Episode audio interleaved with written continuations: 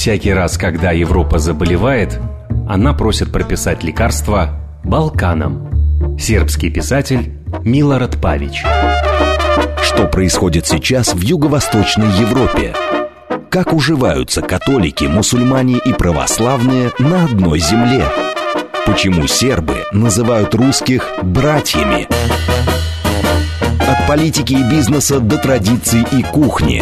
Обо всем, чем живет Балканский полуостров. В программе политолога Олега Бондаренко «Балканы». Программа предназначена для лиц старше шестнадцати лет. Добрый вечер, дорогие друзья, с вами я, Олег Бондаренко, главный редактор портала Балканист точка ру, и как всегда по четвергам в девять вечера на радиостанции «Говорит Москва» «Балканы». Сегодня тема нашей замечательной программы — это самая маленькая, хотя, может быть, и не самая маленькая, но это мы оставим, а, самая а, северная часть Балканского полуострова, которая, может быть, туда и не входит по некоторым некоторым соображениям некоторых экспертов. А это Югославская Прибалтика. Не буду дольше держать интригу. Это Словения. И сегодня у нас в гостях главный словенист России Евгения Шатько. Женя Шатько. Женя, привет. Женя работает в Институте славяноведения Российской Академии Наук. Это человек науки. А, а еще это специалист по Милораду Павичу. Может быть, вы, вы, вы помните этого в недавнем прошлом очень популярного писателя, сербского писателя, его «Хазарский словарь», конечно, как самое главное а, литературное блюдо. А Женя еще и специалист по Милораду Павичу. Мы об этом начнем говорить буквально через несколько минут. А сейчас я хочу напомнить, что у нас работает смс-портал для ваших сообщений по телефону плюс семь девятьсот двадцать пять сорок восемь девяносто четыре восемь. Телеграм для сообщений «Говорит МСК-бот». Телефон студии прямого эфира для ваших звонков. Чуть позже мы начнем их принимать. восемь четыре девять пять семь три семь три девять четыре восемь. А если вы нас хотите не только слышать, но и видеть, вы можете зайти на YouTube, набрать канал «Говорит Москва», и вуаля, вы нас красивых и умных увидите. Про последнее я пошутил. А, в смысле, увидите, ну а насчет умных ли решать вам. А, значит, а, ну от а, шутки в сторону, к сожалению, начать я вынужден с такой очень печальной ноты. Вчера весь день провел а, в таких тяжелых раздумьях. А, во-первых, хочу а, сказать, что, вот, может быть, вы слышали, умер Ясен Николаевич Засурский, декан факультета журналистики, президент факультета журналистики, основатель факультета журналистики, основатель журналистики нынешней современной российской журналистики как таковой, как профессии. И, конечно, да, ему уже было девяносто один год, но до последнего момента он работал. Вся российская журналистика, какая она есть на сегодняшний день, процентов, я думаю, на шестьдесят, а то и на семьдесят. Она прошла лично через руки Ясена Николаевича Засурского. Вот вчера было с ним прощание во дворике журфака на Маховой. А сразу после этого я поехал на другое, еще как бы, ну, не то чтобы прощание, но пришла очень грустная новость о том, что скоропостижно скончался посол Сербии в Москве, посол Сербии в России, Мирослав Лазанский. Тоже, кстати, журналист, очень известный журналист, которого лично я знал очень близко и хорошо. Знал, конечно же, как журналиста. Мы с ним вместе писали в самую популярную, самую старую газету на Балканах «Политикум».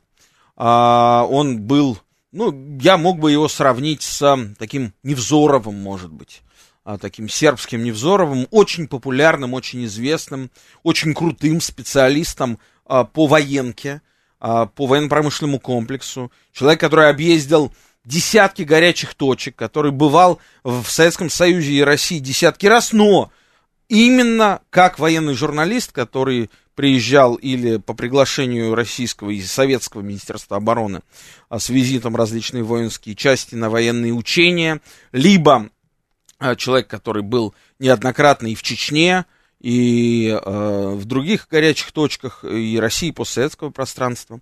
А, и вот он стал послом Сербии в России э, совсем недавно, совсем недавно, это было меньше двух лет назад, как он приехал в Москву, уже в новом качестве. Конечно, он не был дипломатом в таком классическом смысле этого слова, это был человек очень э, такой э, местами резкий, местами откровенный, чрезмерно для дипломата, но настоящий, искренний. Вот, очень жалко, что он ушел. семьдесят лет было Мирославу Лазанскому, остановилось сердце. В Белграде, в его доме. Вот там стоит сейчас жара, испепеляющая плюс сорок градусов. Поэтому многим людям в годах, в общем, приходится несладко. Вот. Ну, а теперь я бы хотел перейти, собственно, к заранее нашей анонсированной теме Словения. Женя, привет. Привет, спасибо большое, что позвал. Это для меня большая честь. Я сразу хочу э, добавить немножко к моему, к представлению меня, э, чтобы никто вдруг не подумал, что Павич как-то связан со Словенией, кроме того, что он был переведен на словенский, естественно. Я просто сижу на двух стульях, я и Словенией занимаюсь, а последнее время в большей степени занимаюсь и сербской литературой. Uh-huh. А, про Балкан... Балканы ли Словения, это великий вопрос на самом деле. а, Мне понравилась в свое время одна статья, она называется «Страна на сквозняке». И это, наверное, ближе всего к тому, э, как ответить на этот вопрос. Потому что, с одной стороны, географически Словения не имеет никакого отношения к Балканскому полуострову, так же, как и некоторая часть Хорватии, собственно. Вот. Но геополитически, благодаря тому, что было такое государство, как Югославия, все-таки уже имеет, и там достаточно длительное время Словения была частью СФРЮ, и это, конечно, отложило свой отпечаток, естественно. А при этом, как бы, да, то есть культурно возможно, географически точно нет. Сами словенцы, наверное, от человека к человеку будет разниться это мнение. Кто-то чувствует себя наследником югославской вот этой истории и югославской культуры, и тогда он скорее говорит, да-да-да, мы причастны к этому. Кто-то говорит, что нет. И, опять же, это еще может зависеть от региона. Если это та часть Словении, которая ближе к Австрии, так они, в общем, скорее себя будут чувствовать альпийским небольшим горным и гордым народом и практически не помнить югославского прошлого. А кто, тот, кто в Триесте, может итальянец. Считать себя наполовину итальянцем, наполовину словенцем, поскольку, как бы, это может быть человек по крови словенец, но он участвует в жизни города и в жизни той страны, в которой он сейчас находится. Поэтому, в общем, здесь однозначного ответа в любом случае нет. Хорошо, а давай начнем э, с давай начнем сначала, да, извините за тавтологию. А Словения как государство, когда возникло, когда вообще появилось такое, как государство, образование на политической карте Европы, и с чем это было связано? Ну, прям так уж, чтобы по-настоящему и по-честному независимое государство, это начало девяносто первого года. Это исключительно, выход... то есть до того Нет. никакой Словении отдельной в помине не было. Не было, как в Сербии, было царство Душина. У хорватов тоже там была своя история, у словенцев такого не было. Нет, были административно выделенные единицы в рамках каких-то других государств с большей mm-hmm. или меньшей степени, там, степенью свободы. Ну, как скажем. То, например?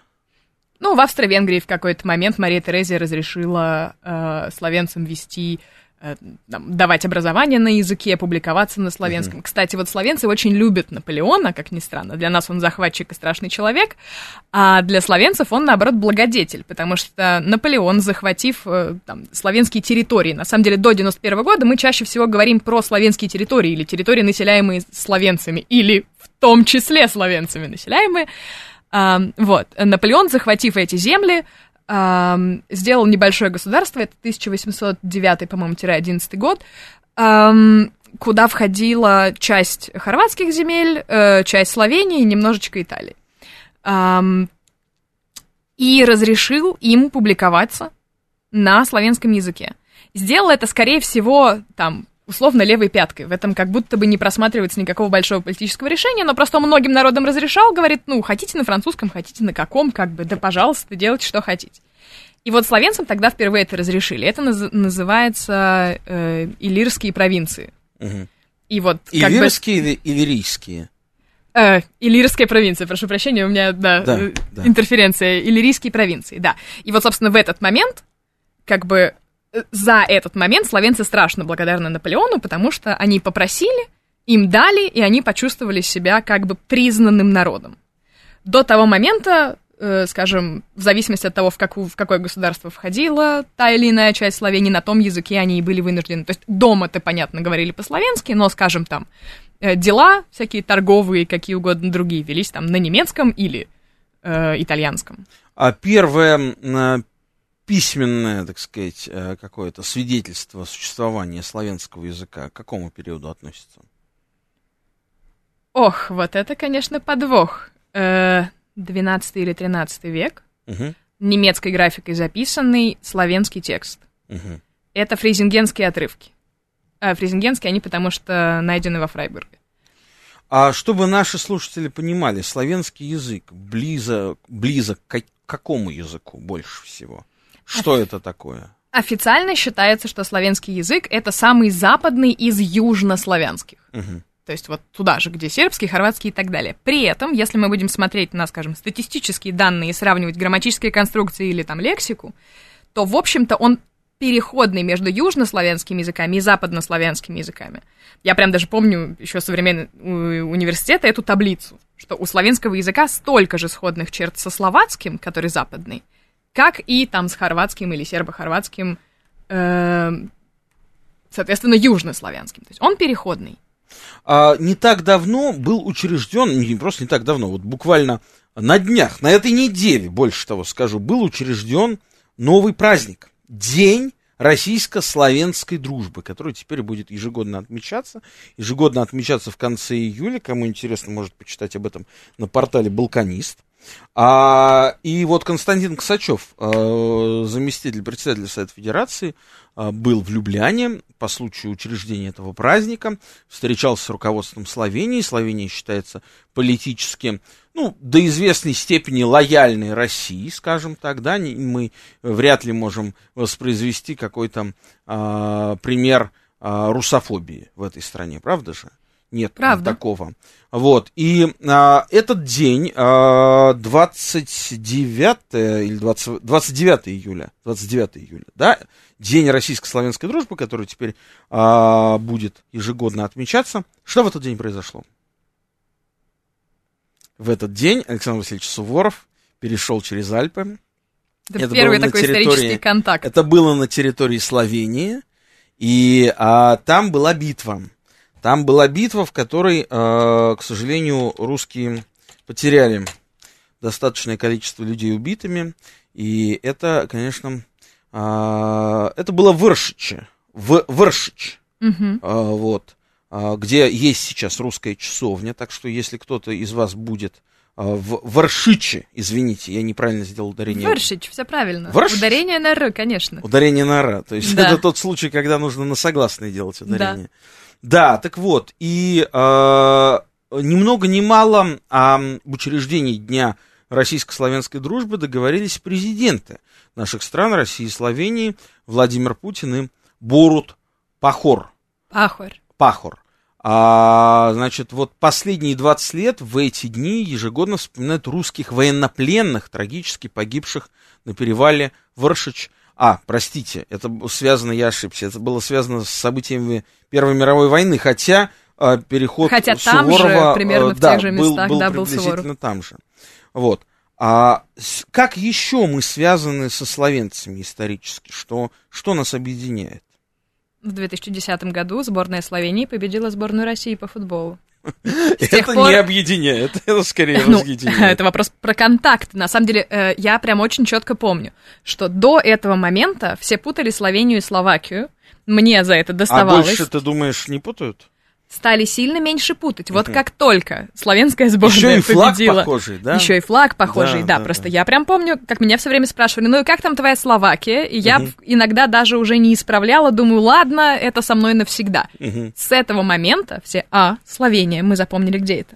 Ну да, можно вспомнить, что Мелания Трамп, она тоже уроженка Словении. Да, и это не очень похоже на контакт России и Словении, не правда ли? Не, ну просто мы сейчас говорим отличительные особенности Словении. Да, да. На, на самом деле, к вопросу о русофобии. Русофобии там нет, в том числе потому, что как раз этих контактов не так уж и много. То есть ты, их, ты их, настолько, их настолько мало, что не складываются даже какие-то стереотипы, на самом деле. Ну, то есть есть какие-то общие стереотипы о русских, вот такие же стереотипы, наверное, знают и словенцы, и они знают это не из контактов, угу. а скорее потому, что где-то слышали как-то это некие общемировые стереотипы о русских. Скажи, пожалуйста, вот мне было всегда интересно, когда появилась первая Югославия, которая называлась Королевство сербов, хорватов и словенцев в девятнадцатом угу. году, в тысяча девятьсот девятнадцатом году.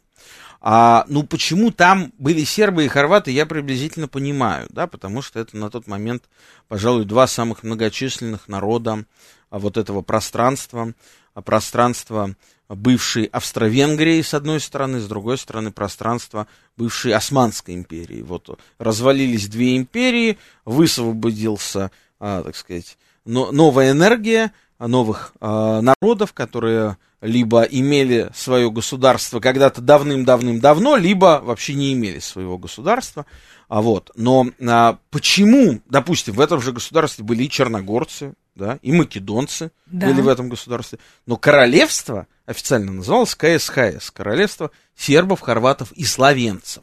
То есть словенцы и выделились... через несколько лет они переименовались и стали королевство словенцев, хорватов и сербов. Там в какой-то на момент... первом месте, да? Да. Славянских, да, хорватов и сербов, потом они стали королевством Югославии довольно быстро, да, тоже. Да. А с чем связана такая отдельная акцентация а, словенцев наряду с сербами и хорватами в, этой, а, в, в этом триумвирате, да, а, где отсутствуют другие народы, бывшие Югославии?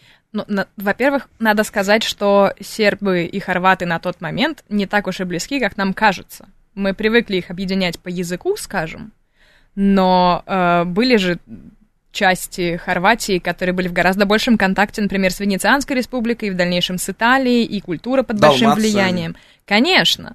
И плюс ко всему, одни католики, другие православные, а это важная разница.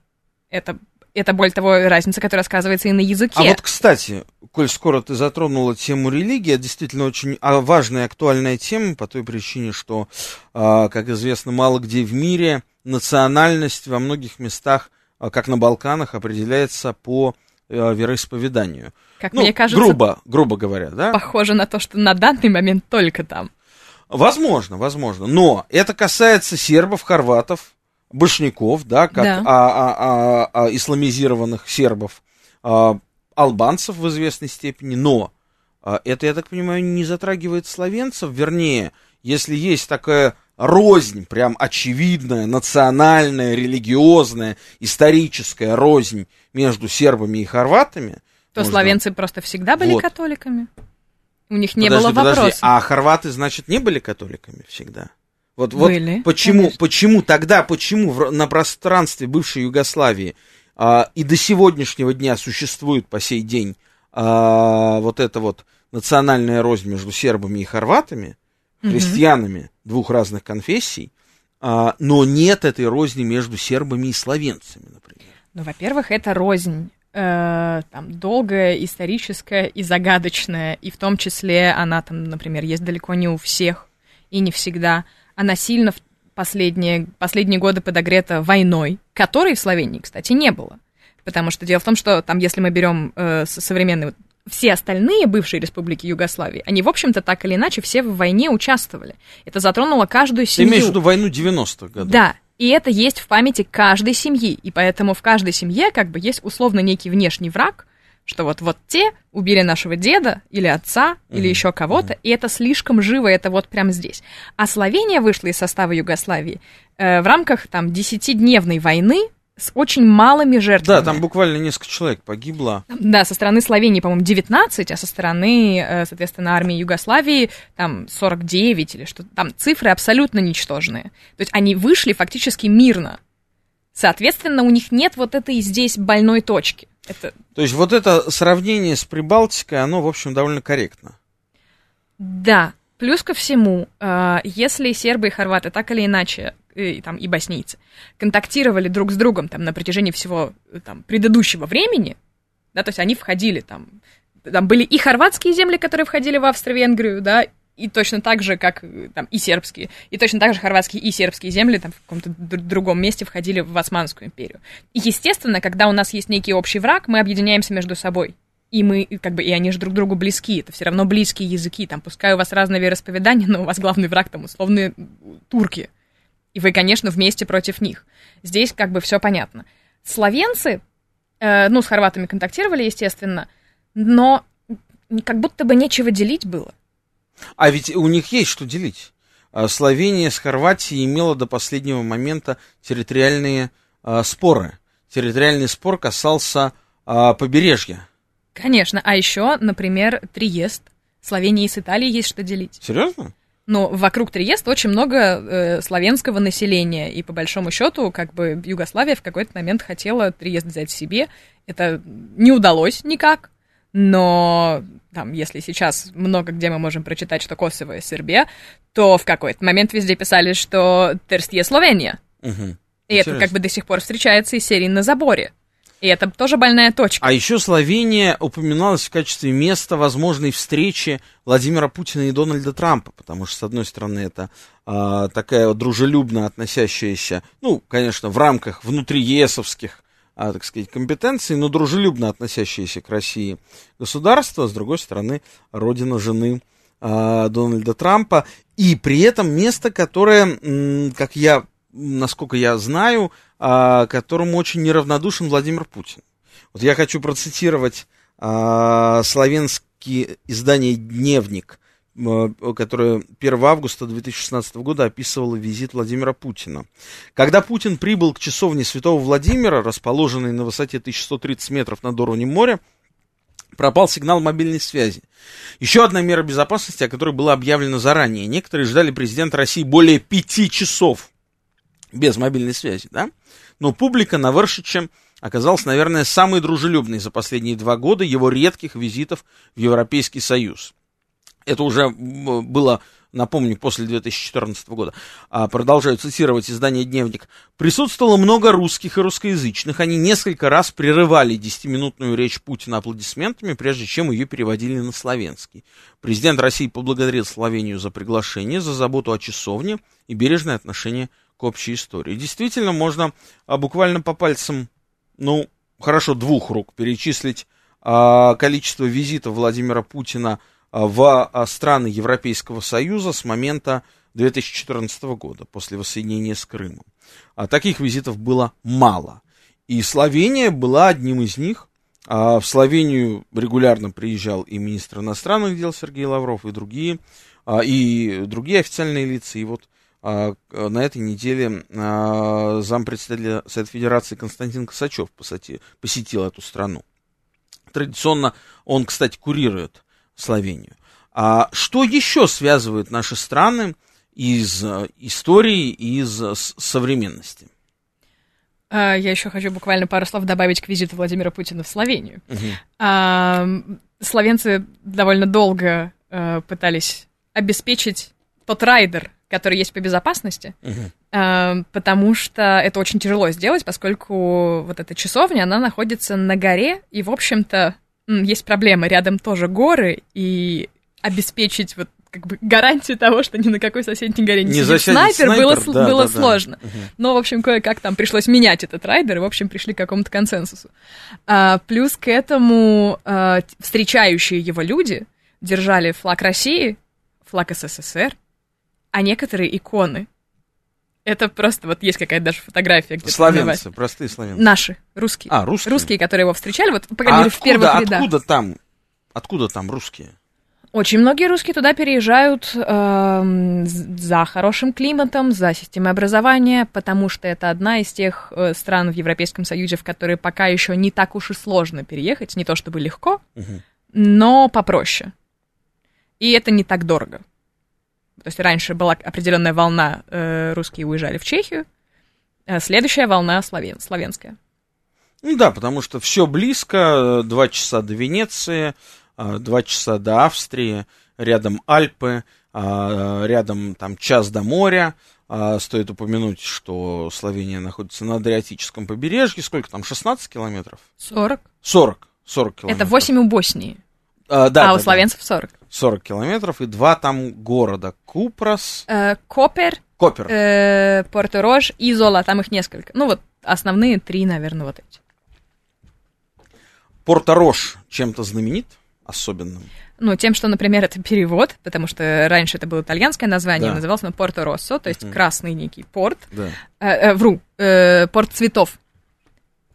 Да нет, или наверное, крас, все-таки или красный. Рос. Рос, в общем, не да, суть. Да. И его перевели как порт цветов, как раз Порторож, чтобы ага. это было созвучно и узнаваемо, но при этом звучало как словенское слово. Вот, чего-то другого, ну... А... Дело в том, что каждый словенский город известен какой-нибудь э, небольшой, довольно локальной, но от этого очень очаровательной историей. Ну, там есть какое-то здание, например, которое построил итальянский купец, чтобы показать свою любовь к простой словенке, и вот все осуждают, а там э, в внешнем изображении еще написано э, «ну их пусть говорят». Ну, то есть пусть говорят, что хотят, а мы вот друг друга любим. Это вот, вот, какие-то, вот таких маленьких э, легенд у славянцев много. А, чего-то крупного, чем бы славянцы были известны, не скажу. Вот мы об этом поговорим после выпуска новостей. Оставайтесь с нами. Что происходит сейчас в Юго-Восточной Европе? Как уживаются католики, мусульмане и православные на одной земле? Почему сербы называют русских «братьями»? От политики и бизнеса до традиций и кухни. Обо всем, чем живет Балканский полуостров. В программе политолога Олега Бондаренко «Балканы».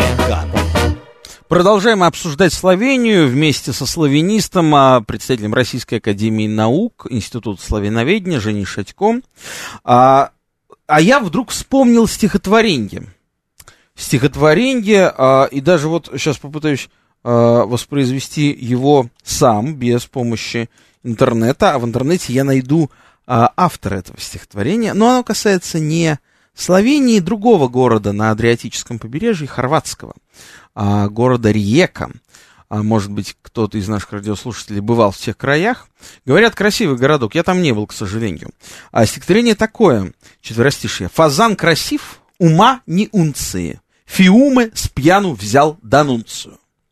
Это стихотворение касалось событий а, столетней давности в Риеке, когда вот тогда, когда рушились империи и а, еще только-только появлялись, зарождались новые государства, вдруг появилась знаменитая республика поэтов и художников, республика Фиума. Это итальянский городок на берегу Адриатического побережья, и вот мы обсуждали Порторож или Портороссо, да, а все эти городки, да даже Дубровник, он же Рагуза по-итальянски, да, и, кстати, коль уж мы вспомнили Дубровник, можно вспомнить, что а, человек, который по приказу российского императора Петра Великого установил границу, которая до сих пор существует между Россией и Китаем, это Савва Лукич Рагузинский, а, выходец из города Рагузы, из города Дубровник. В общем, много есть у нас пересечений, да и, в общем, русский флот появился а, не без помощи выходцев с Адриатического побережья, в данном случае с Черногорией. Но это я ушел в сторону. Я хотел сказать, что большинство городов Адриатического побережья нынешней, бывшей, простите, бывшей Югославии, они имели как минимум двойные названия. Это касалось не только городов, это, конечно, касалось и населения, которое вынуждено было, помимо своего родного славянского языка, там, славянского или сербо-хорватского, как его раньше называли, должно было э, общаться еще на итальянском с официальными, э, так сказать, властями. Да? Это можно проследить и в Хорватии, и в Далмации, это можно проследить и в Черногории, э, и очень много топонимов итальянских. Это, конечно, можно э, проследить и в Словении. А, и э, вот эта двойственность, э, двойственность, э, которая характерна для таких а, пограничных территорий, а, где большинство населения так или иначе ему приходится знать много языков, а Словения так вообще тут. Тут рядом Австрия, тут рядом Венгрия, остров Венгрия, да, совершенно не похожий на другие страны вокруг. Тут рядом Италия, но при этом почему-то а, на мой взгляд, вот поправь меня, пожалуйста, давай поспорим, а, только к Италии не было ни у одного славянского народа, по большому счету, никаких претензий. Не, я себе с трудом представляю какую-то славяну итальянскую рознь, при том, что итальянцы там были оккупантами, итальянцы там были захватчиками в известной степени, и даже в период Второй мировой войны эти территории, они находились под контролем итальянцев. Или я ошибаюсь? Ну, так вот, у славянцев есть некоторая историческая претензия, которая вряд ли будет когда-то решена, но вот Триест славянцы считают, многие славянцы считают Триест своим. И, в общем, как бы по большому счету в том же Триесте существует э, двойное на двух языках обозначение каких-то там знаков, улиц. На славянском он тоже, как и на сербском, обозначается Триест, без единой, конечно, да, гласной буквы. Город Трст. Да. И по большому счету э, у, у словенцев, ну, как в любой приграничной территории, да, то есть там, почему именно словенцы учат итальянский или немецкий, или венгерский, или хорватский? Потому что они жили под немцами или итальянцами. Да, это просто, это дело даже не в том, что это приграничные территории, а просто кто сильнее, того язык и учат, по большому счету. Вот и все. Просто как бы пока история не знает случая, когда словенцы были в какой-то сильно большой силе. Посмотрим, что будет дальше. Как бы тоже Италия не всегда была сильная. Э, то есть как бы каждый раз в Европе есть какая-то там более сильная страна. Вот была Речь Посполитая, да, а теперь нет. Это, кстати, стихотворение, которое я процитировал, конечно, принадлежит, конечно, принадлежит Владимиру Владимировичу Маяковскому. Фазан красив, ума не унции, Фиума с пьяну взял Д'Аннунцио. Как я мог об этом забыть? А это а, республика художников и поэтов просуществовала больше полугода, пока итальянцы договаривались с Белградом, с Югославией, значит, и в итоге все-таки благодаря вводу туда итальянских кораблей они, значит, зачистили эту территорию, Д'Аннунцио куда-то девался, но мы его помним как знаменитого литератора, вот, и Фиума стала Риекой. Фиума стал Риекой. А, хорошо, но а, вот а, мы упоминали про территориальные споры. А, нельзя не упомянуть, эта дата буквально прошла вчера, сегодня, а, четвёртое-пятое августа, даты трагические для а, территории Югославии. Вообще слишком много трагизма для, э, в общем, сравнительно небольших территорий, сравнительно небольшого населения. Бывшая Югославия насчитывала двадцать три миллиона человек, в общем, это...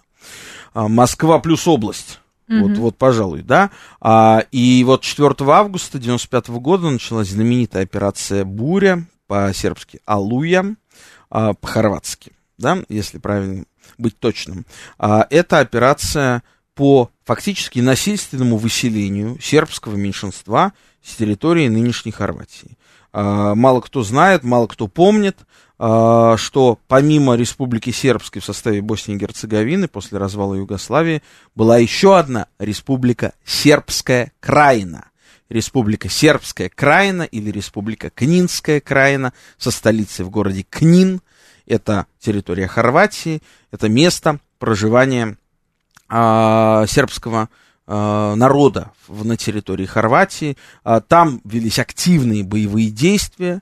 В начале девяностых там регулярно бывал а, Эдуард Лимонов, и оттуда он привез, в общем, большую часть своей, своей югославской литературы, а народом из Книнской краины. И никогда не забуду, а, у Лимонова есть а, сборник рассказов «Смрт». Мы говорили о, о экономном нагласном сербском языке. А, и в этом сборнике рассказов есть замечательный рассказ. А, я... прекрасно понимаю, что это рассказ на основе реальных событий о том, как а, Лимонов вместе с сербами а, на православное Рождество в ночь на седьмое января плавали нелегально в Венецию. В Венецию, можете себе представить? Это было всего-навсего двадцать пять лет тому назад. двадцать пять лет тому назад а, как-то они проходили хорватские в начале кордоны, потому что а, республика Сербская Краина со столицей в Книне не имела, насколько я помню, выхода к Адриатическому морю, то есть как-то они пробивались к Адриатическому морю, потом как-то они ночью прошмыгнули мимо итальянских пограничников, и, и ночь гуляли в Венеции, поскольку все рядом, а, а потом под утро вернулись, пьяные и довольные. А, кому это интересно, почитайте Эдуарда Лимонова, сборник рассказов «Смрт». А, и в этом смысле, конечно, а, Югославия — это пространство, где, где вот этот трагизм, эта трагедия человеческая, она постоянно рядом с какой-то, ну, не комедии, но с каким-то очень веселым таким, а, легким веселым жанром. В фильмах Кустурицы, наверное, это можно увидеть. А словенцы же они не такие. Им чужда вот эта вот, а, вот эта вот веселуха, да, которая вот вы можете слышать у нас в заставке программы, тоже играет немножко такая цыганщина кустурицевой. Ну, на самом деле, словенцы разные, как и все остальные. у словенцев есть там альпийская музыка с гармошкой. И тоже, в общем, вполне себе веселые ребята в зеленых штанах с подтяжками, шляпой с перышком приплясывают, поют народные песни про то, как они любят выпить. Этого много. Вопрос в том, что, скажем, типологически это сильно ближе к каким-то альпийским культурам. И они вот как бы традиционно какая-то... Слав... То, что считается традиционной славянской музыкой, это вот ближе туда. Опять же, все зависит от региона. Есть прекрасный регион Прек- Прекмурье. Если вы, кстати, посмотрите на карту Словении э, вот, ну, как бы в тех же Google картах, то вы увидите, что это курица, которая убегает из Италии.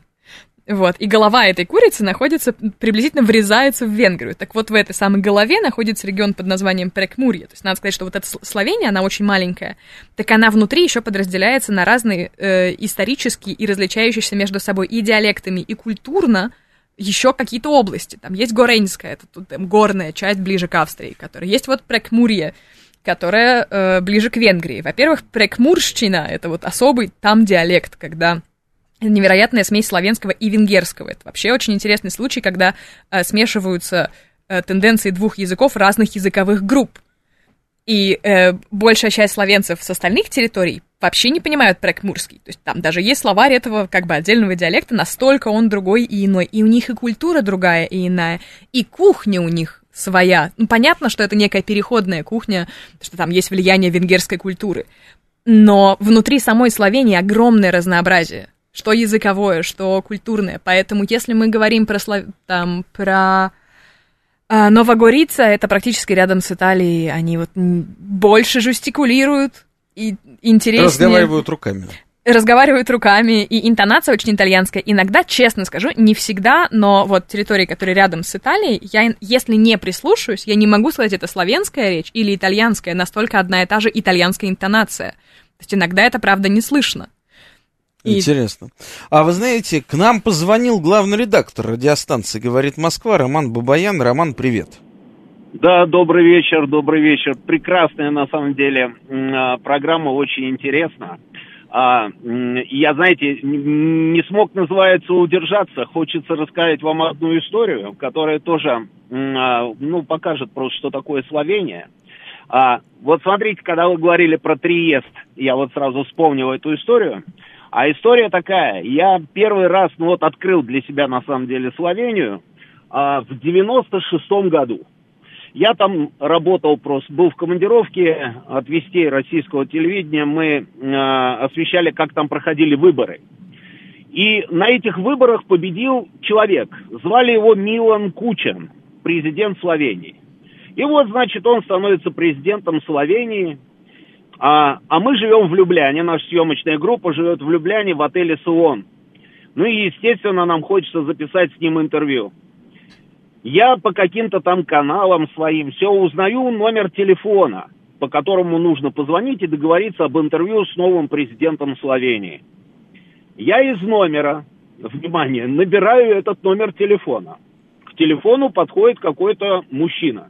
Я ему говорю: «Добр дан, я русский новинар», там, и так далее, и так далее. В общем, мы, журналисты, м- хотели бы записать интервью с а, председником, с президентом Словении. А, и он мне говорит: «То я сам». А, это я. Я, значит, зажимаю трубку рукой и оператору говорю: «Слушай, какая интересная история. Там мужик какой-то к телефону подошел, говорит, что это он президент». Ну и оператор мне говорит: «Слушай, ну, наверное, ошибся, да, перенабери». Я говорю: «Хорошо». Я, значит, говорю: «Извините, я, наверное, ошибся». Перенабираю. Опять он подходит к телефону. Я говорю: «Мне нужен президент». Он говорит: «Это я». Я говорю: «Да». И опять оператору я говорю: «Ты представляешь, упертый мужик утверждает, что все-таки президент это он». И я ему говорю: «Хорошо, если это вы, то давайте тогда с вами вот встретимся, мы хотим записать с вами интервью». Он говорит: «Отлично, где вы остановились?» Я говорю: «В отеле «Слон».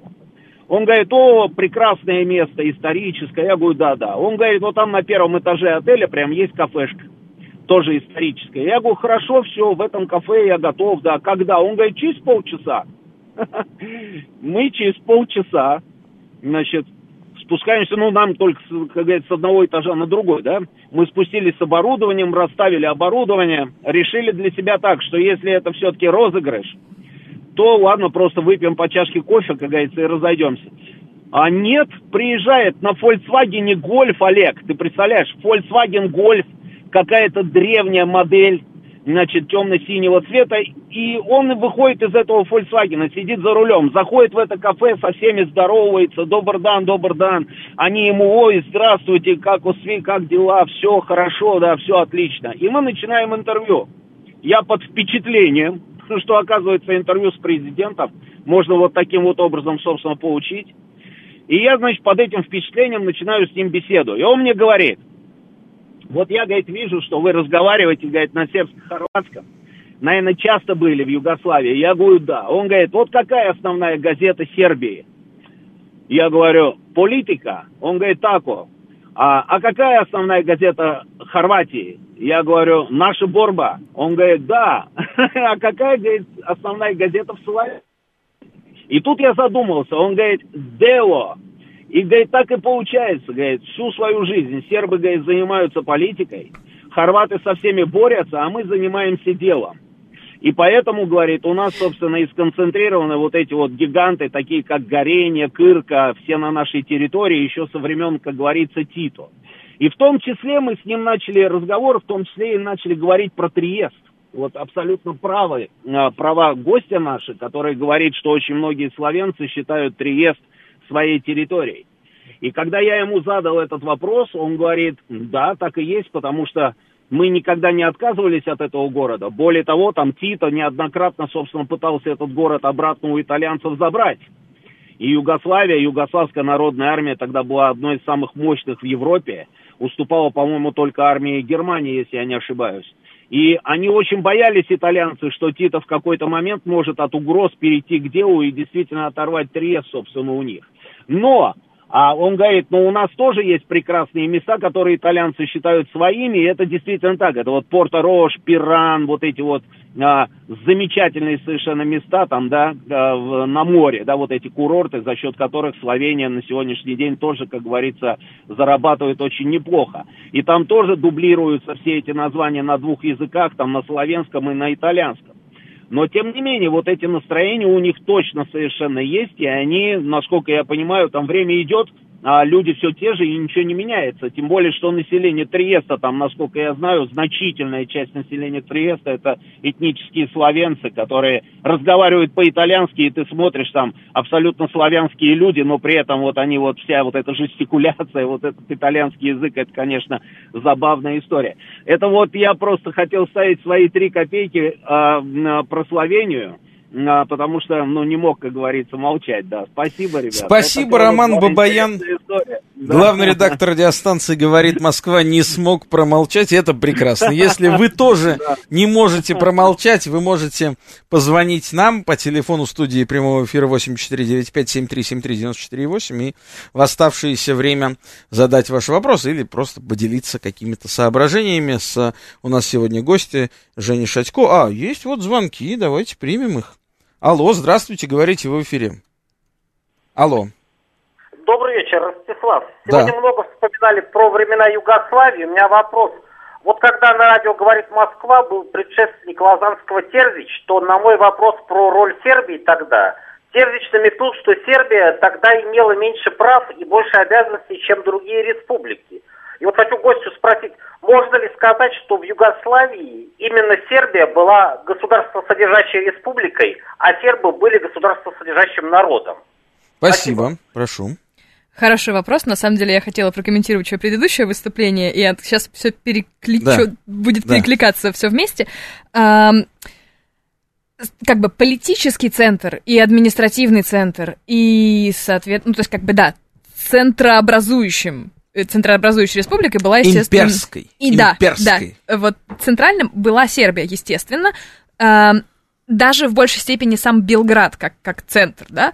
Э, при этом, э, там, скажем, промышленность была распределена, и та промышленность, которая э, осталась в Словении там, после Югославии, и та промышленность, которая, кстати, очень неплохо работала в югославские времена в той же Боснии, это вообще-то еще наследие Австро-Венгрии.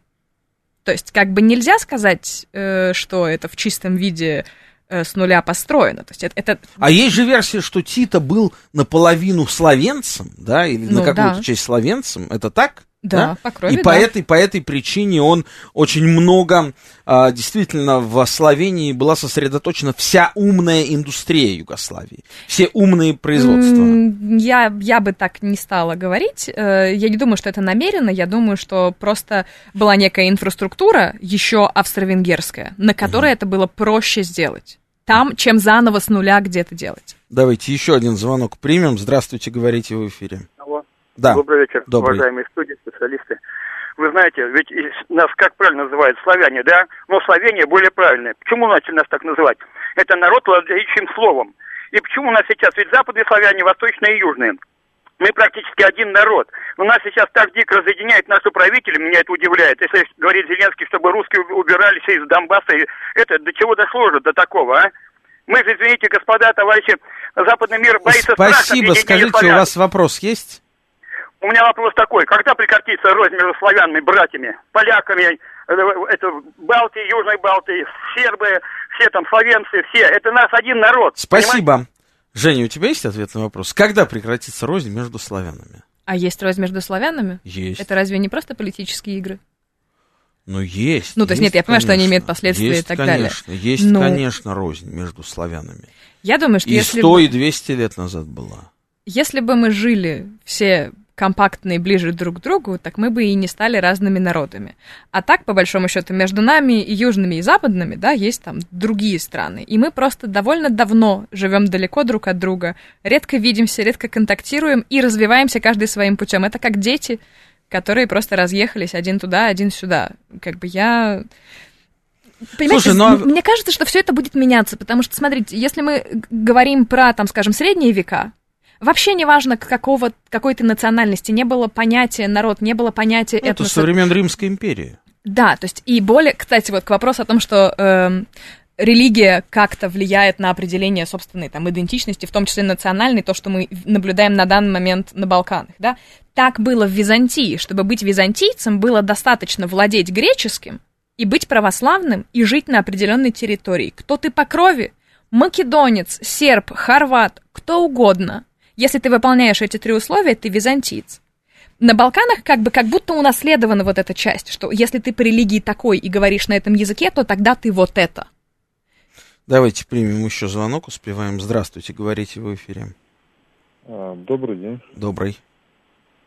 Сейчас, сейчас. Вы в эфире говорите? Да, говорю. Вот я представитель другой немножко национальности, русской, но под названием Угоро-фин. Прекрасно. Киров. Киров. Угу. Есть такой великий город Киров, который никто никогда не захватил. Киров.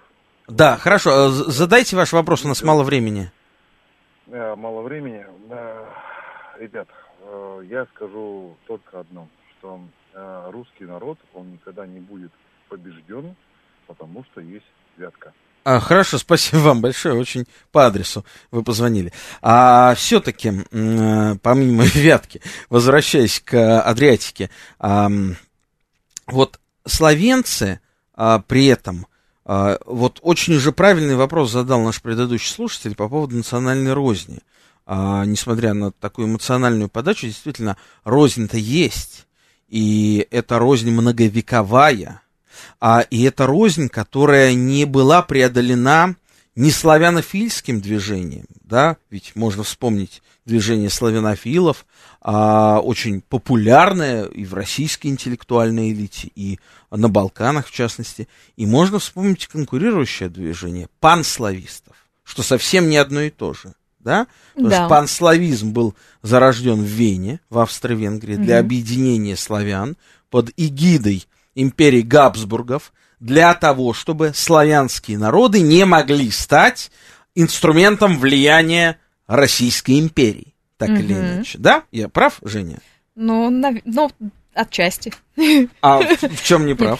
Я просто думаю про, пран... про панславянское движение. Э, то есть во- вообще вот эта идея объединения славянских народов, которые входят в Австро-Венгрию, это довольно закономерная вещь, потому что есть некая титульная нация, которая там, ну, сейчас вот я буду громко говорить, но навязывает. А есть вообще версия, что Австро-Венгерская империя развалилась в тот момент, когда самым крупным а, так сказать, этносом стали славяне в Австро-Венгерской империи. Славяне развалили империю Габсбургов.